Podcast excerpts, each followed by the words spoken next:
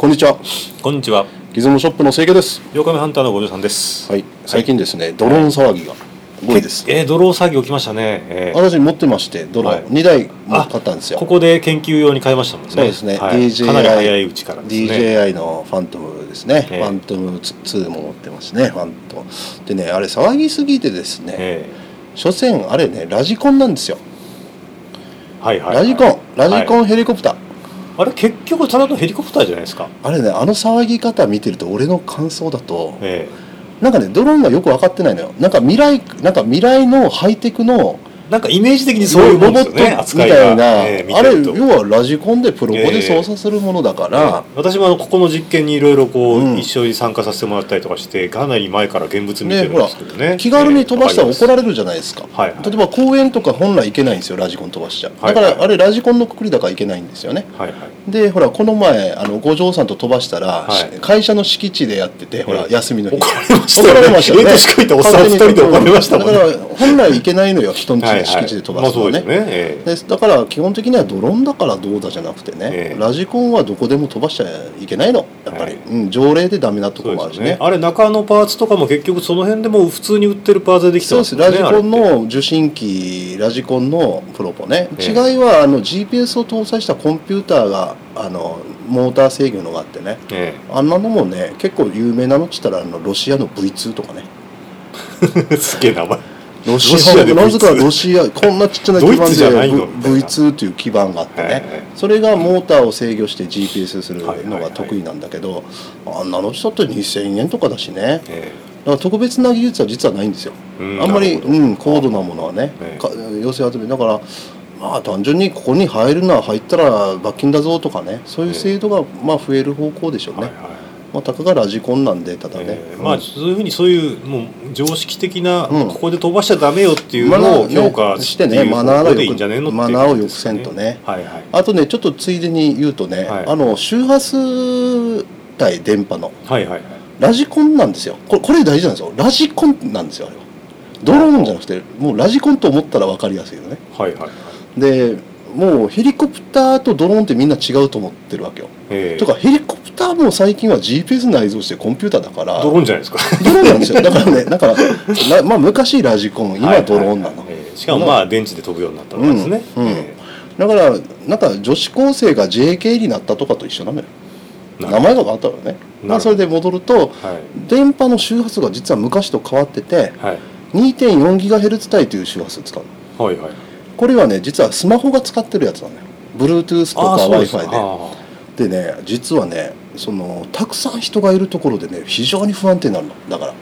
携帯を持ってる人が多い場所ではドローンって安定しないのあーあよろしくないですねそれは、だからら人が集まってるところで飛ばすのも禁止にした方が俺はいいと思うえーなるほどですね日本の法規制上、その携帯電話とラジコンが 2.4GHz を最近使う昔は違う周波数使ってたけど、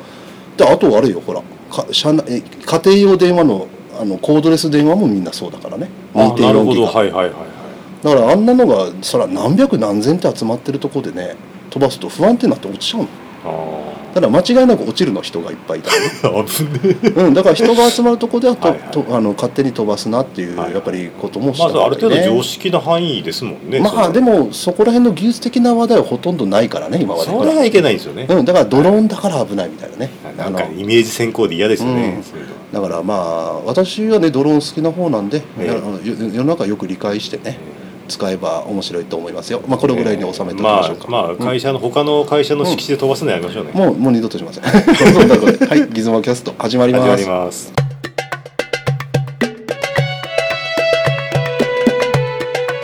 はいつもキャストい、はいえー本日私の好きなこの一台はい、えー、私が持ってきました今回はですね、えーフォクトレンダーのペルケオ2という蛇腹ですフォクトレンダーブはいランドですよ、ドあイのツですね、しょえーこれ1950年代の、まあ、半ばとは後半ぐらいのカメラだと思うんですけどね、うんあの私は結構変なものを集めるんですけど、うんこれめその中では珍しくまともな高級機ですフフォォククトトレンダレーですンダーは高級ですよライカライカあのツアイスコンタックスフえォクトレンフォクダトレンーダーみたいなイメージですねそううんねえでたまたまですねヤフオクでこれ故障品だったんですよ、はいで、えーその説明をうん私よく読んでなくて、はいはいはいであずいぶんこれ安いな、うんいけるかなと思ったらいけちゃったんですようんね、で現物来たらあれシャシャッターが降りねえみたいなああはあはあはあでであレンズ固まってるみたいなこれねさすが五条さんですよじゃあそういう状態のものに見えないすごい綺麗だもんあこれですね、うんあの現物はすごく綺麗だと思いますああだからそういうとこあはダメだっのた要はあののねフィルム使った使用痕がほとんどないんで、早めにやっぱり壊れたのかな早期故障のデッドストックに近いもんじゃないかなという気しますよね、うん非常にあのスレがないですあなたこれ戦時中のでこんなきれい戦戦後後戦後です戦後はに50こ年んな綺麗なもんないよだって綺麗だもんすごい、いやですね、あうんのこれ送ってきてびっくりしたんですよで、はまあ、状態が良かった、はいまあでもちょっと故障品だったんですね、うんでまあうん原因をこのいろいろ調べてみたら、い、うんこのたすきのところのですね、うんこれが奥までグッと入らないとうんうんこのレンズがパッと固定されないっていうのを見つけまして、うん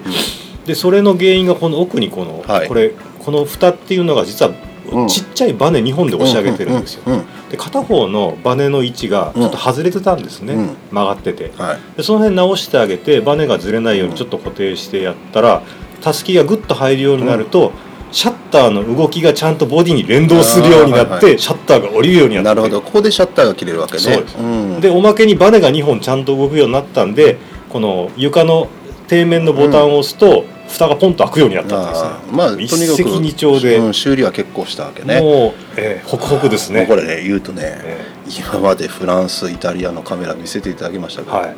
こんな出来がいいのなかったですやっぱですね金、属加工は全部これいいだってこういうところもねえあの特別あれだよなんかザラつ加工じゃないんだけど、ーはいなんか、はいあの特別なのよこういうの単にパーツの一個一個の出来とかですね、うん加工のこの仕上げのレベルとかこでのす北ね斗レンダってロゴのこの前のほら、はいなんだったっけまたイタリイタリアのカメラのほらクロスターですか、はいはいもうクロスターの字に比べたら何十分の1の繊細さじゃないですかこれ会社ロゴでさえうんまあですねすい、ごいあと細かいところで言うなら金属のこういうはいスイッチ、あのレバーとかにこの溝を入れて滑らないようにするとかね、はいはいはいこの全体の型の長さとかこの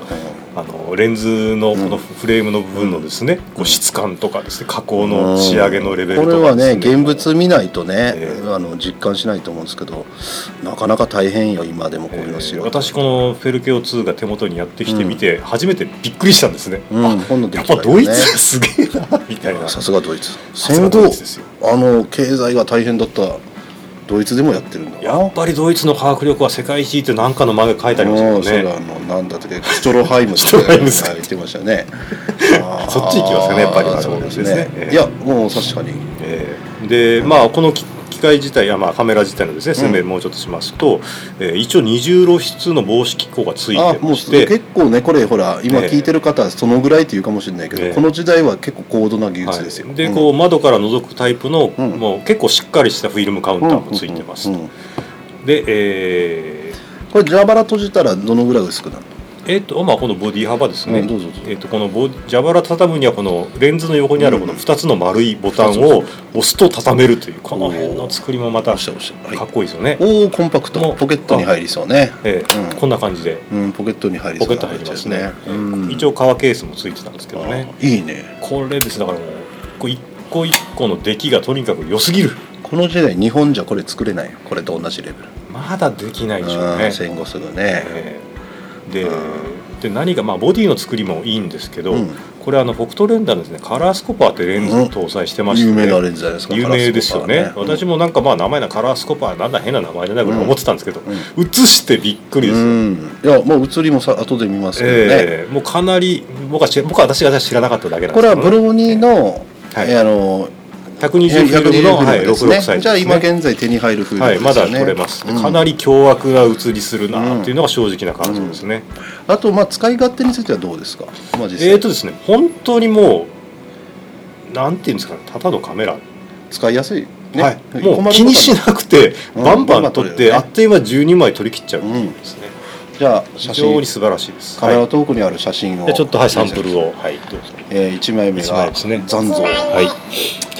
うん素晴らしいこれですちねゃんと撮れてるこの枝の細かういん細かい描写ってなんだと思いましたね、やっぱり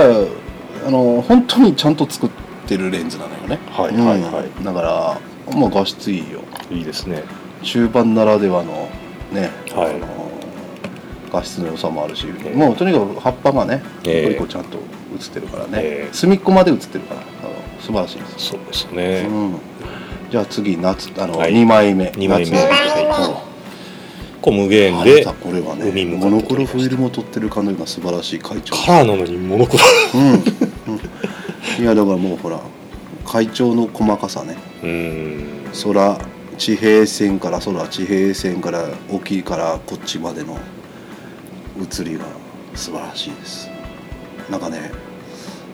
五条さんの写真がねほらかこの前もそうだったんですけどほらカメラの操作にの難しさに解放されてアートをやってるような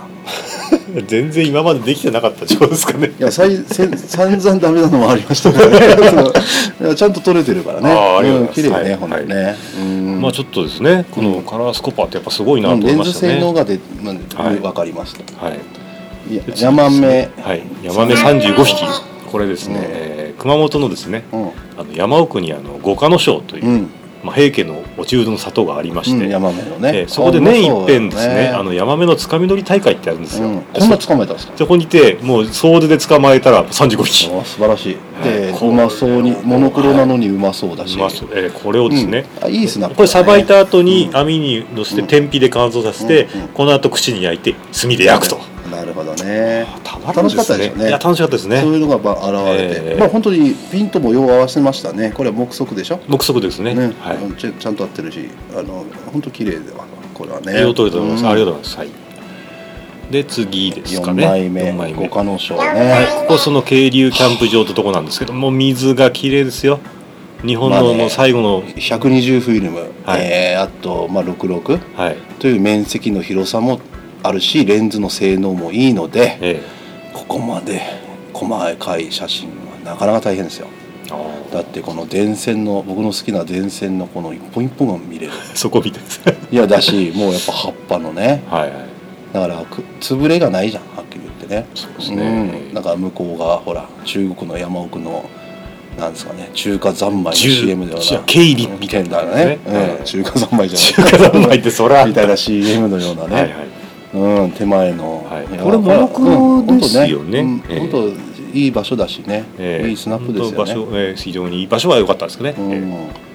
はいえはい次は、えーこれですすねその五花の省にある、えーうんまあ、あの平家の記念館みたいなのがあるんですけどなるほどねそこに能舞台があったんで、うんまあちょっと撮ってみました、建物まあこれ手前に指かなんか映ってるんでしょ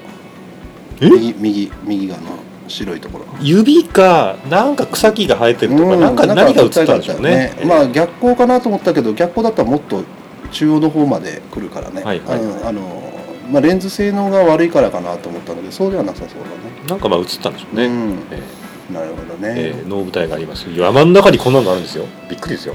本モ当ノにクロっていいねえうーんなんかじゃあ次はじゃあ次行きますか1234567枚目か七枚目ああねえ6枚目、はい6枚目えーこれはえー、とこれあの、平家のその記念館のですね、うんうんえーまあ、展示物なんですけど、うんえー波の下にも都の僧侶像というですねなんかこの「平家物語」のなんかどっかのシーンなんですか、えー安徳天皇でしたっけ、うんうんうんあのまあ、あの海の中に最後ダイブしてあーそういうのを作ってるえーわけ死んね、でしまうという模様なんですけどね、うんはいモノクロっていうのは形と会長を見るべきなんですよねえだーから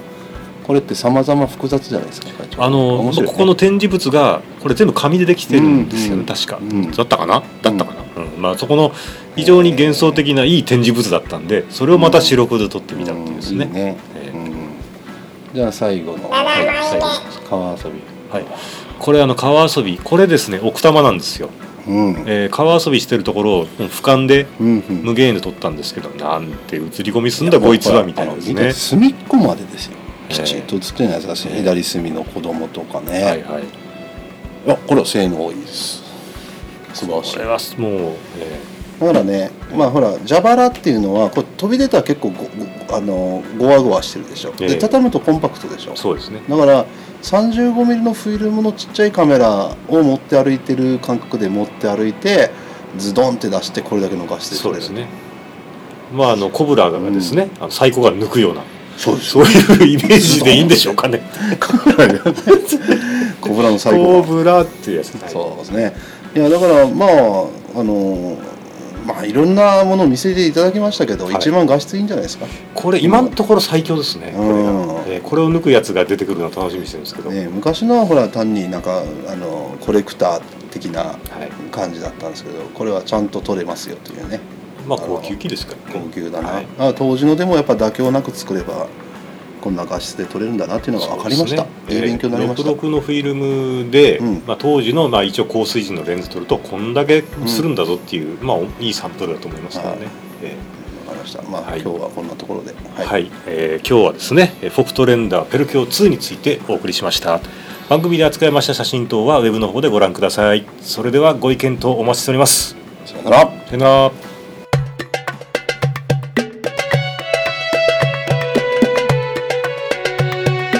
いつもキャスト